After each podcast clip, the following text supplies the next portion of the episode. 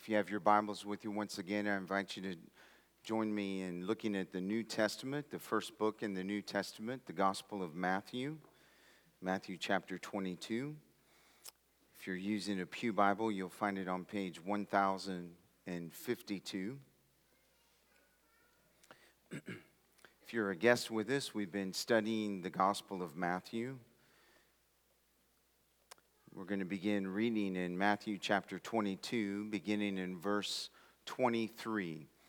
And I want to speak for a few minutes on this subject this morning the God of the living. Matthew chapter 22. Beginning in verse 23, and this is what the Word of God says. The same day, Sadducees came to him who say that there is no resurrection.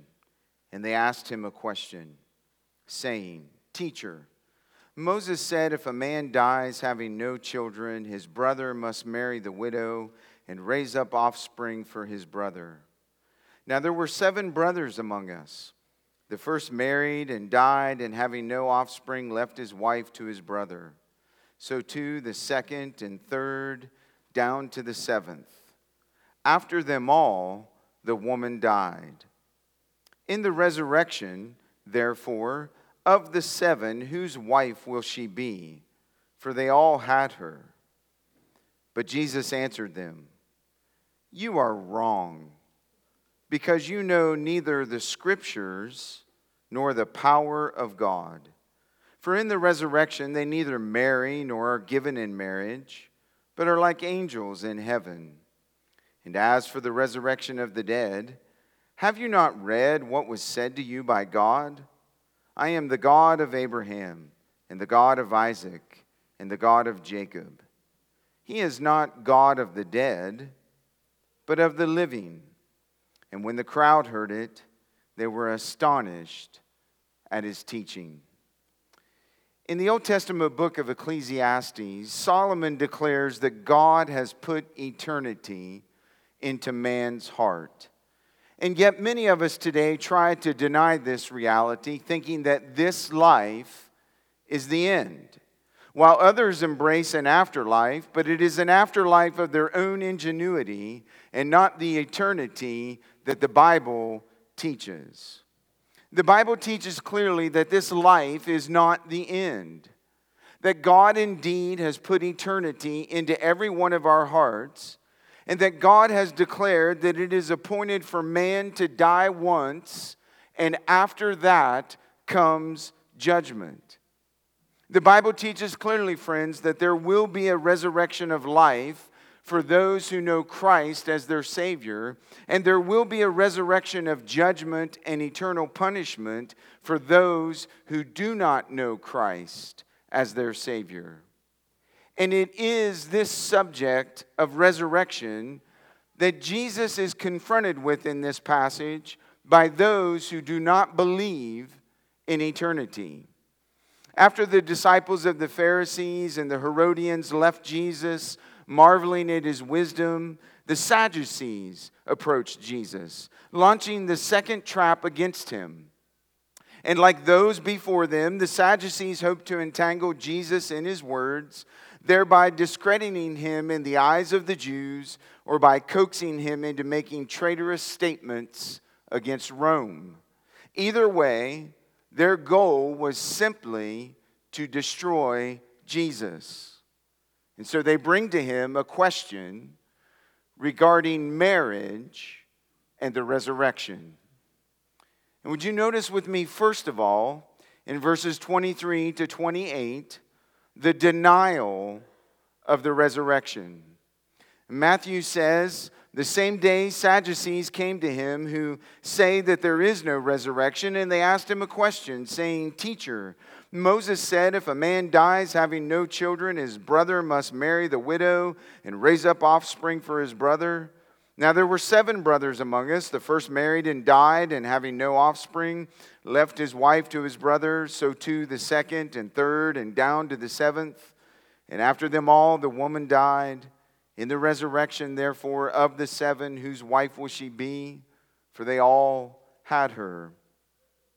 The same day that Jesus had delivered his trilogy of judgment parables, and the same day that the disciples of the Pharisees and the Herodians attempted to entangle Jesus in his words, the Sadducees came to him with a question of their own. Now, the Sadducees were the aristocrats of Judaism. They were largely in control of the temple and the operation of the priesthood. And it was primarily through the temple concessions of money changing and sacrifice selling that they obtained their wealth and their power.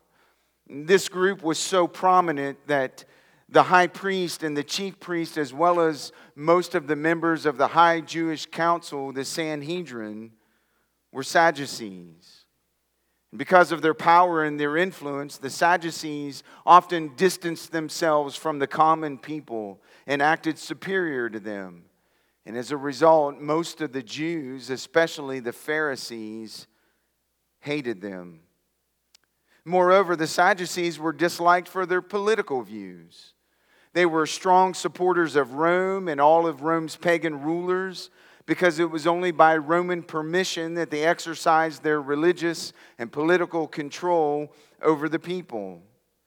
And because they were valuable in helping keep the masses under control, the Sadducees were delegated limited authority by Rome, including having their own police force in the form of a temple guard. Furthermore, the Sadducees were despised because of their religious views. They had been described as extreme fundamentalists.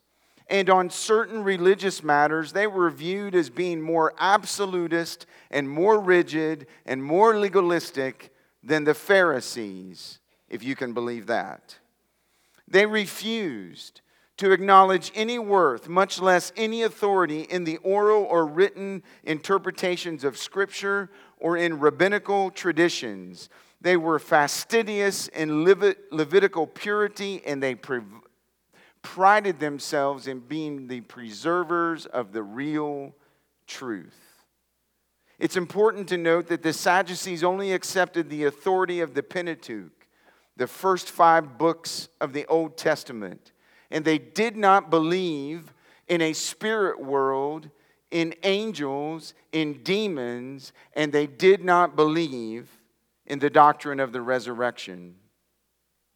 And because they rejected the notion of life after death, they didn't believe in heaven, they didn't believe in hell, they didn't believe in eternal judgment, and they didn't believe in eternal rewards. They believed that obedience to God brought blessing in this life, and that disobedience to God brought retribution in the here and now. They worried far less about losing their eternal souls than about losing their temporal power and control over the people. As one commentator said, in a sense, we could say that they sought to have their best life now.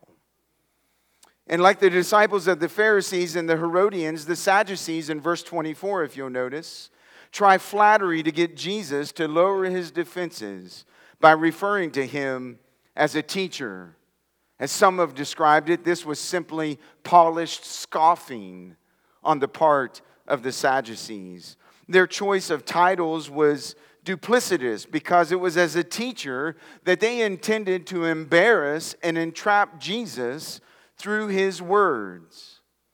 And though they believed the soul perished with the body and that resurrection was a myth, in attempt to trap Jesus, the Sadducees constructed an outlandish scenario that included both.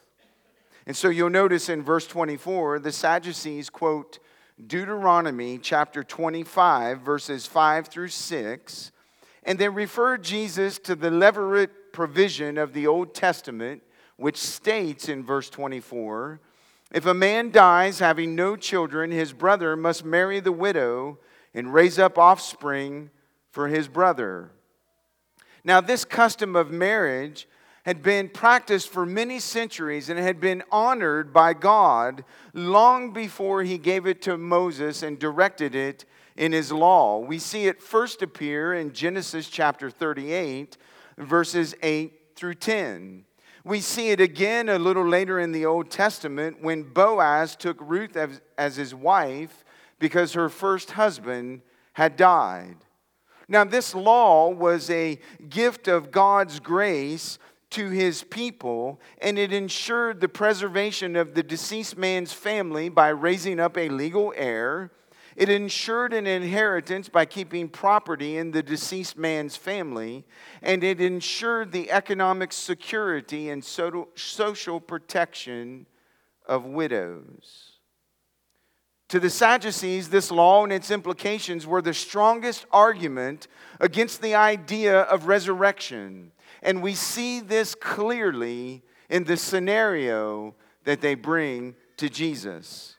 So in verses 25 to 27, you'll note the Sadducees present their illustration to Jesus, saying once more, now there were seven brothers among us. The first married and died, and having no offspring, left his wife to his brothers. So to the second and the third, down to the seventh. And after them all, the woman died. And then in verse 28, once they set their trap, the Sadducees asked their question In the resurrection, therefore, of the seven, whose wife will she be? For they all had her. Now, I'll remind you this morning that this was not a genuine question on the part of the Sadducees. How can you say that? Well, I've already told you. They didn't even believe in the resurrection. So, why would they ask the question? And there's a simple answer to that, friends to trap Jesus. Their question assumed that if there were resurrection life, it would be similar to the life they were now living. And if that were true, the woman with seven husbands on earth would have seven husbands in heaven, or she would be separated from six of her husbands and given to one. Either way, the Sadducees' point was simply to deny the resurrection and make the resurrection seem utterly absurd and thereby attack Jesus' own claims of his future resurrection. We can say definitively that this scenario that they describe, this question that they present to Jesus, can all be summed up in a simple denial of the doctrine and the truth of the resurrection. And through their question, the Sadducees not only deny the resurrection, they openly attack the resurrection. And you may find yourself here today with a similar view. Maybe you're here today because somebody invited you and you were trying to be polite and you wanted to keep your friendship, and so you came.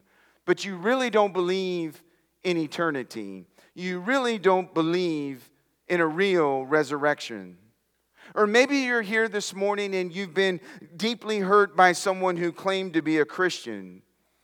And you've carried this hurt with you for a long time in your life, and you've said to yourself that if this is what Christianity produces, I don't want any part of it. And so you deny the truth and you deny the resurrection.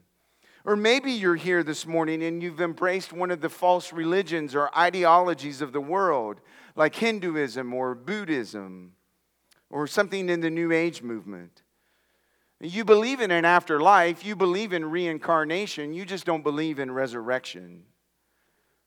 Can I simply just ask you this morning if any of that describes you, what is your hope in life? What is your purpose in living? If this life is all there is, how do you get out of bed each morning? How do you go about your day?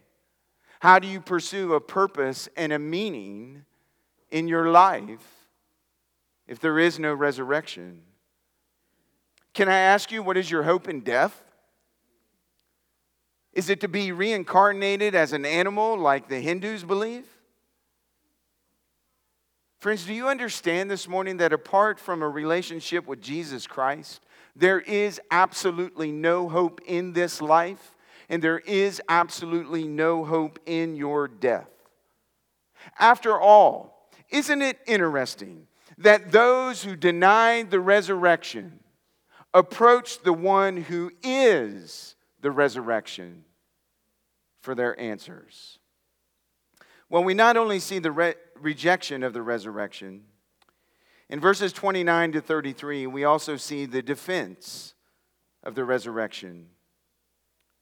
But Jesus answered them, You are wrong because you know neither the scriptures nor the power of God.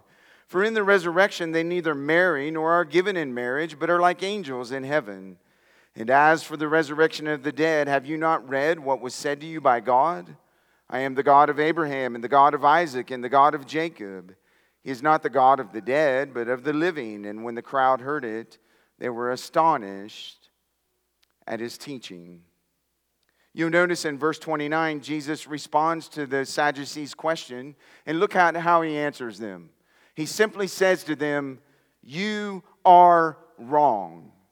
And to make sure that you feel the weight of his answer, I want to define the word wrong for you. It literally means in the language to go astray, to wander off, or to deceive.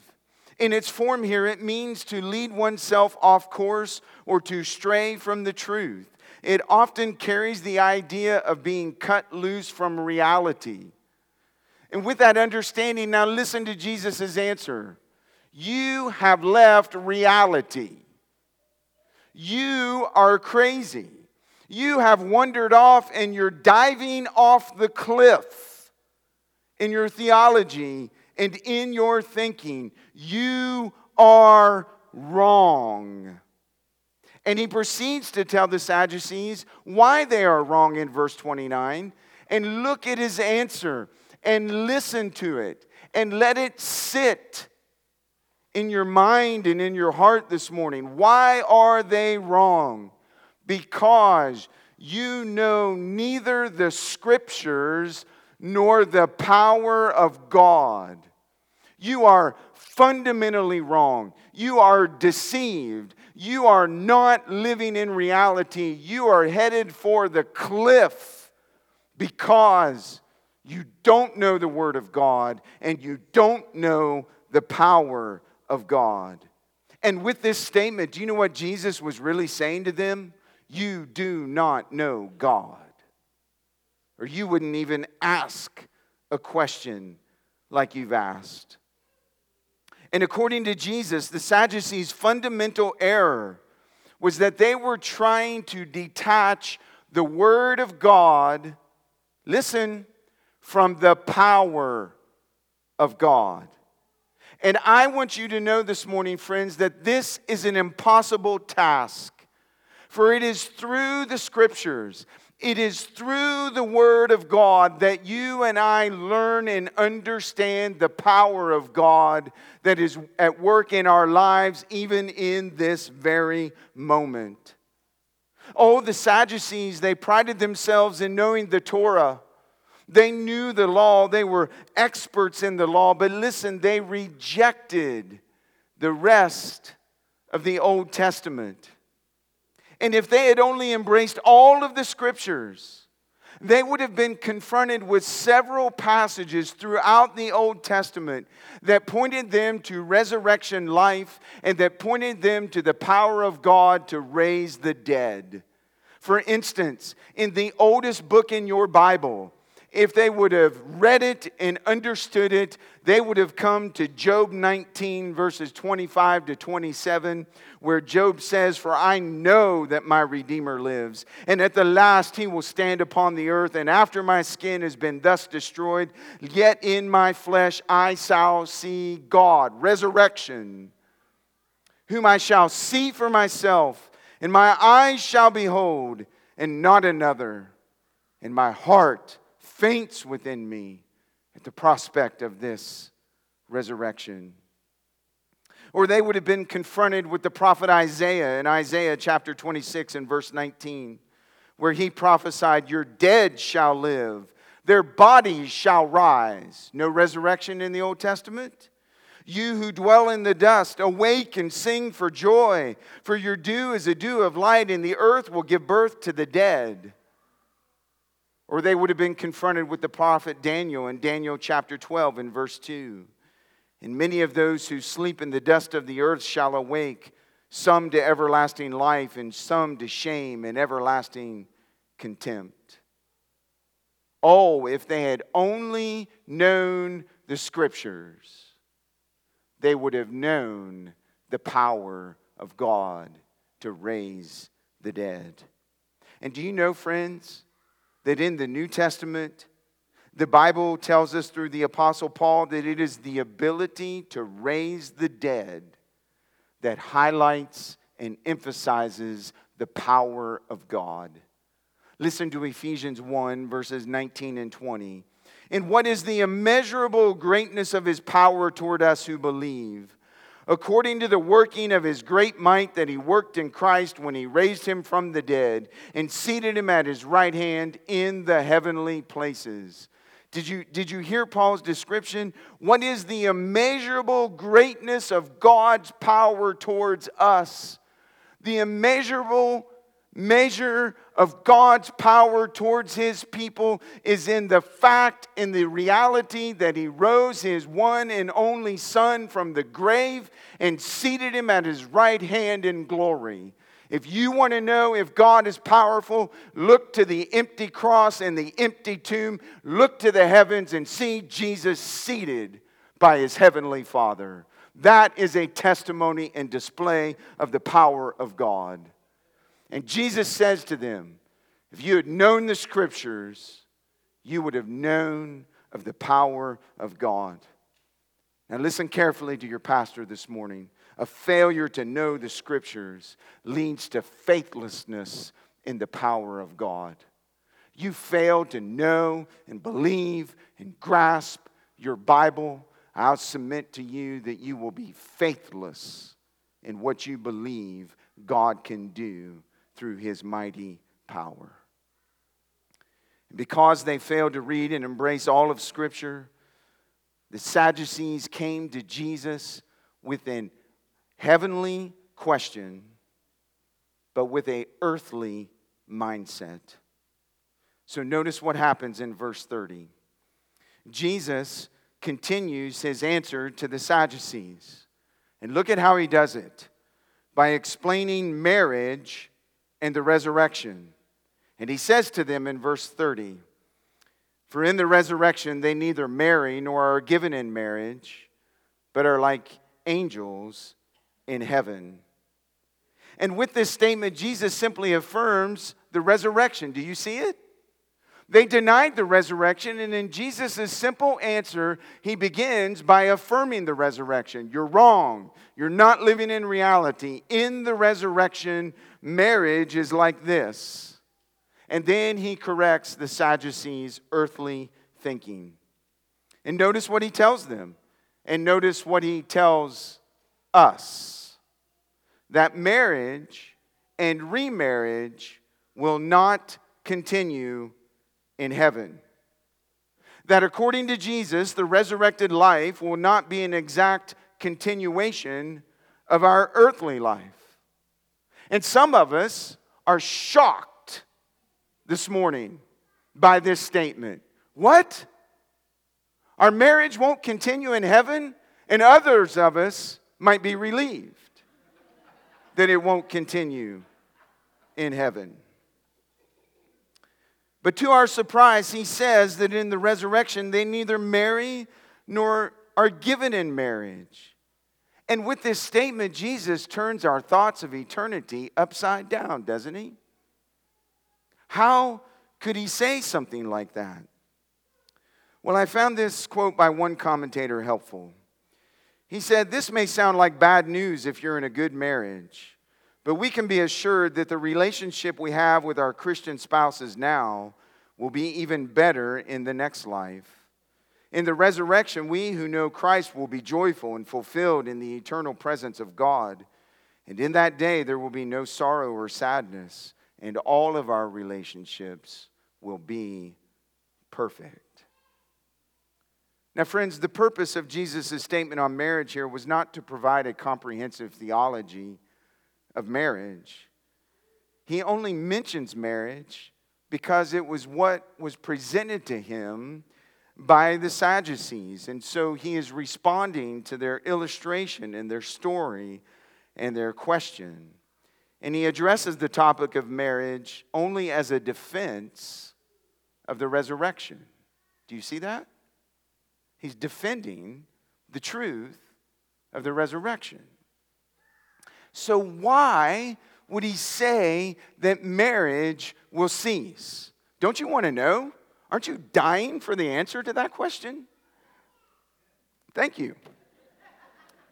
Well, as Paul outlines in 1 Corinthians 15, verses 35 to 50, which is what Seth read and prayed for us this morning, the power of God creates a wholly new kind of life in the resurrection.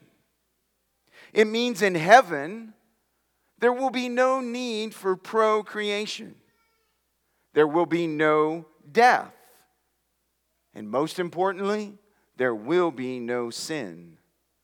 And as a result, the intimacy and the trust and the friendship and the companionship that are unique to the best of marriages will be characteristic of all relationships in heaven. Our love for one another will be perfect, and our love for God will be undivided devotion to Him. One commentator said, In that day when sin is abolished, and with it our alienation from God and from neighbor, spouses shall become capable of relating to one another with far greater freedom and intimacy than is now possible or tolerable or even imaginable. Greater intimacy, not less. Randy Alcorn, who's written the definitive book on heaven other than the Bible, said this. Jesus said the institution of human marriage would end, having fulfilled its purpose, but he never hinted that deep relationships between married people would end. In our lives here, two people can be business partners, tennis partners, or pinochle partners, or pickleball partners, if you like. But when they're no longer partners, it doesn't mean their friendship or relationship ends. It's not less of a relationship in heaven, friends. It's a greater one than what you can even imagine. Now, listen to the heart of your pastor about this subject since there is no marriage in heaven, and since marriage on earth is to image Christ and his church with a husband, with a husband, with a husband, lovingly and sacrificially leading his wife, and his wife willingly submitting and following his leadership why would you not work hard at reconciling and building a godly marriage now? If you can't have it in eternity, what are you doing wasting your life, wasting your home, wasting your marriage in conflict, turmoil, bitterness, pride, selfishness? What are you thinking?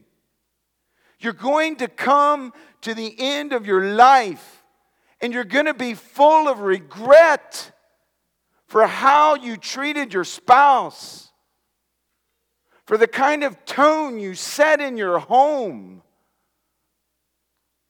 for the lasting influence and memories you'll leave with your children and your grandchildren because you were so stubborn, you were so prideful to have it your own way and to declare your rights.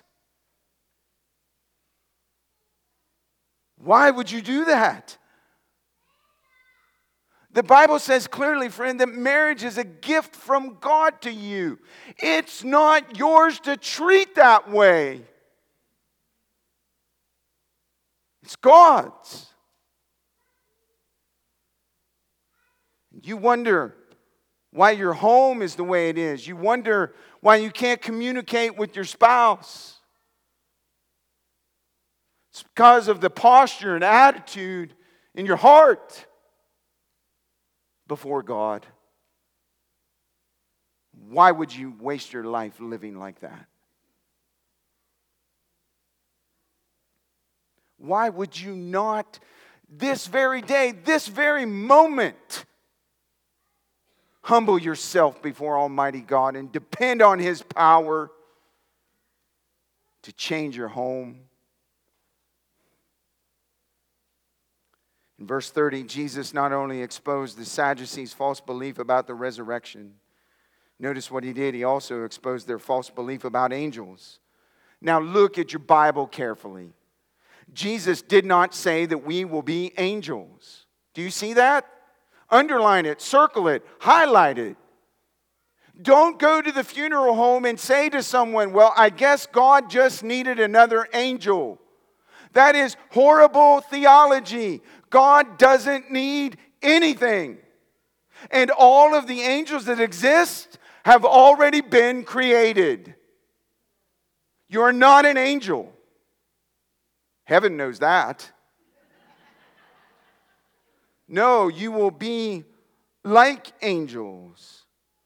In the parallel account in the Gospel of Luke, chapter 20 and verse 36, Luke's account of this interaction with the Sadducees helps us understand what Jesus is saying that we will be like angels. And that's why I tell you repeatedly, friends, the best commentary on Scripture is Scripture itself. Listen to Luke 20 and verse 36. For they cannot die anymore because they, were, they are equal to the angels and are sons of God and being sons of the resurrection. Why are we like angels? Because in the resurrection, we'll never die again. We're sons of God. We're sons of the resurrection. In heaven, we'll be like angels. We won't marry. In heaven, we'll be like angels and that will be glorified. We'll never die and we'll serve God faithfully. And we will always delight to do His will and we will continually rejoice in His presence. We'll be like the angels, but we will not be an angel. Mark that down. That's what Scripture says. And so, after answering their question regarding marriage and the resurrection in verses 31 to 32, and Jesus takes the opportunity to confront and refute the Sadducees' denial of the resurrection. And he does this by asking a question of his own and by referring, look how wise Jesus is. What scriptures did the Sadducees accept? The law of Moses, the Torah. What does Jesus do with his question? Point them to Moses, the only person they accept. And so in verse 31, Jesus says, and as for the resurrection of the dead, have you not read what was said to you by God? Luke, in his account in Luke 20, verse 37, says that Jesus said to them, But that the dead are raised, even Moses shows. Do you see that? Sadducees, you tell me there's no resurrection. You tell me that you only believe in the law of Moses and Moses never talks about the resurrection. Oh, you've misread. You've forgotten something because Moses does show us the resurrection. Now, notice in verse 32, Jesus quotes Exodus 3 6, where God says to Moses, I am the God of Abraham and the God of Isaac and the God of Jacob. He is not the God of the dead, but of the living. And in Exodus 3 6, God reveals his name Yahweh, I am who I am, to Moses. And he reveals that the object of this revelation is to assure Moses of his active, saving presence on behalf of his people to rescue them from slavery in Egypt. And notice the verse God declares himself to Moses in the present tense. He doesn't say, I was the God of Abraham, the God of Isaac, and the God of Jacob. He says, I am the God of Abraham, the God of Isaac, and the God of Jacob. Present tense. And with that statement, he is saying that Abraham, Isaac, and Jacob, all three of them, are spoken in the present tense. Because as Paul says, to leave the body is not to be dead, but to be alive outside the body. And even though in Moses' day, Abraham, Isaac, and Jacob had long left the earth, God is saying to him, they are not dead, they are alive. It reminds us, friends, that there will be a resurrection of the body one day. But until that day, Abraham, Isaac, and Jacob are not dead in some kind of soul sleep awaiting resurrection. God is saying to Moses, Jesus is saying to the Sadducees, and he is saying to you and me that they remain alive awaiting the resurrection body, but not resurrection life. They're alive. And notice the language that he uses in verse 32 the God of it implies a caring, protecting relationship which is permanent because of the one who made it. God is putting his character on the line and he is saying to Moses, I am the God in the present tense. You don't have to just look to the past to find me. You can look at me right now. I am the God of the present tense. I am the God of Abraham and of Isaac and of Jacob. I am not the God of people who are dead. I am the God of people who are alive. They belong to me. I've staked my character, my care, my reputation upon their life. And so, Moses, trust me. If I could raise them, I can deal with Pharaoh. God is not the God of the dead, friends. He is very much the God of the living.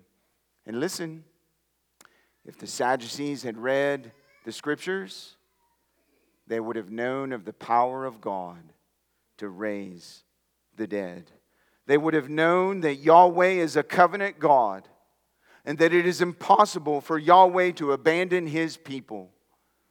Especially, listen, friend, especially when they die Yahweh has an everlasting relationship with those who belong to Him through His Son. And Jesus Christ is the source of resurrection life. Listen to what He said of Himself in John chapter 5, verses 25 to 29. Truly, truly, I say to you, an hour is coming and is now here when the dead will hear the voice of the Son of God, and those who hear will live. For as the Father has life in himself, so he has granted the Son also to have life in himself. And he has given the Son authority to execute judgment because he is the Son of Man. Do not marvel at this, for an hour is coming when all who are in the tombs will hear his voice and come out. Those who have done good to the resurrection of life, and those who have done evil to the resurrection of judgment. Do you hear it? Jesus Christ, God's Son, is the source of resurrection life. And he says emphatically, that every single person who has ever been born in this world will experience a resurrection life. That they will hear the voice of God and they will be resurrected. And some, he says, will be resurrected to life with God in eternity in heaven. Others will be resurrected to life in complete and utter judgment forever in hell. So listen carefully to me. It's not that only Christians get a resurrection, non Christians get a resurrection. We all get a resurrection body. Christians get a resurrection body of joy and fulfillment.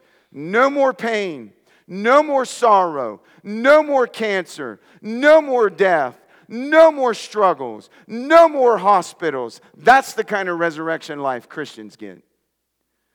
Non Christians get a resurrection life that is lived in complete and outer darkness, where there is weeping and gnashing of teeth, and where the worm never dies. It is a place of eternal torment, separated from God, experiencing God's judgment forever and ever and ever never ending. So, friend, don't just think that this life is all there is. It's not all there is. Jesus, who is the source of resurrection life, says so. But he's not only the source of it, Jesus is resurrection life. Listen to what he said in John 11, verses 25 and 26. And Jesus said to her, I am the resurrection and the life. Whoever believes in me, though he die, yet shall he live. And everyone who lives and believes in me shall never die. And listen to how he ends it. Do you believe this? Do you believe it? I'm asking you this morning, through the very words of Scripture, do you believe what I just read? That Jesus is resurrection and Jesus is life. And that if you turn from your sin and your disobedience and your rebellion to God and you turn to Christ and you depend upon Him and you ask Him to be your Lord and your Savior, that when you die, you'll live. You'll live because He lives, because He's resurrection and life, and you have your life in Him. Do you believe it? Do you believe it? You say, well, how do I know I believe it? Simple. Are you staking your eternity on it? What are you trusting in to get you to heaven, friends? Being a good person, doing good things, coming to church, being a good spouse, being a good parent, being a hard worker, hoping the good outweighs the bad, being sincere in all that you do. What are you hoping in, trusting in to get you there? Jesus says he's the only one. There is no other way. Listen to him in John 14, 6. I am the way, the truth, the life. No one comes to the Father except through me. He didn't say he was one of many ways. He didn't even say he was the best way. He said he is the only way. And no one, that includes you, and it includes me, comes to the Father except through Jesus. You cannot bypass Jesus. And that's what the Pharisees were trying to do. They didn't like what he had to say, so they wanted to get rid of him. And that's what the Sadducees were trying to do. They didn't like what he had to say, and so they wanted to get rid of him. They thought there was another way to God than through Jesus. And they were wrong, and you will be wrong. The Bible may not answer every question that you have regarding the future. But here's what I know it gives you encouragement, it gives you hope, and it gives you the promise of a future in Christ if you will turn to Him and trust in Him. So I ask you this morning do you have this encouragement? Do you have this hope? Do you have this future? Do you have Christ?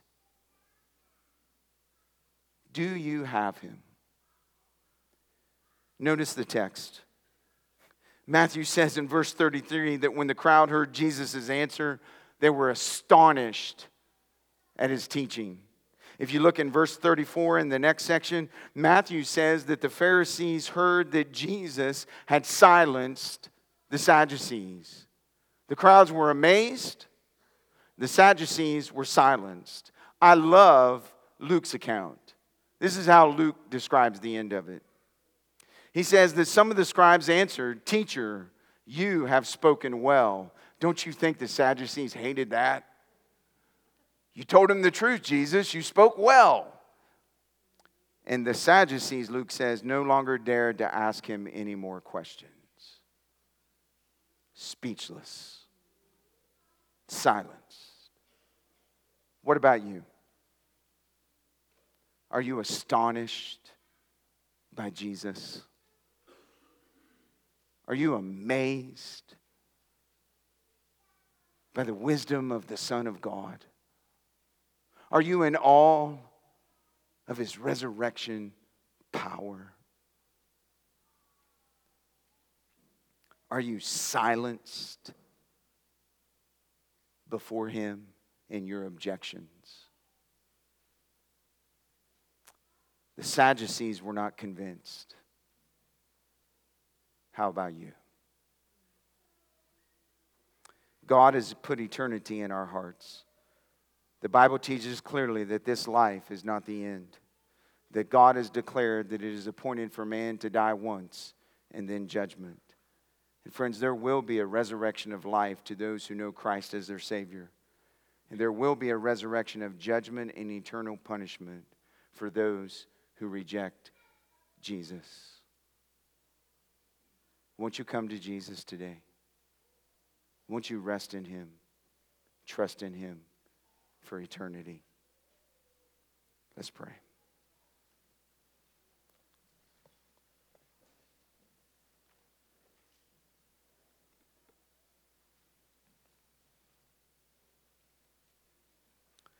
Oh God, we thank you for your word.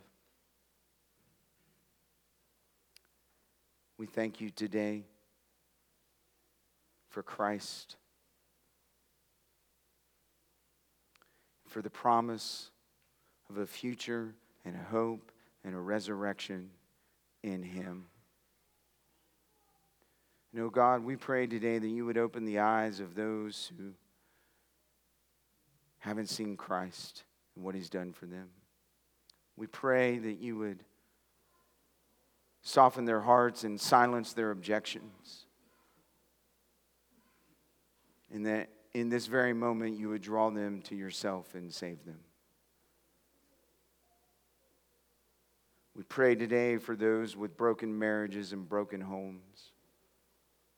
That you would use the simple truths of this passage of Scripture to convict, to heal, to restore before it's too late. Oh God, we pray for healthy marriages. We pray for healthy families. We pray for a healthy church. That you would be glorified. And we pray today, God, that those of us who know you would carry the reality of this passage with us wherever we go, that everyone we interact with will have a resurrection. May you give us a heart for the lost and for those who are apart from you. We pray in Jesus' name. Amen.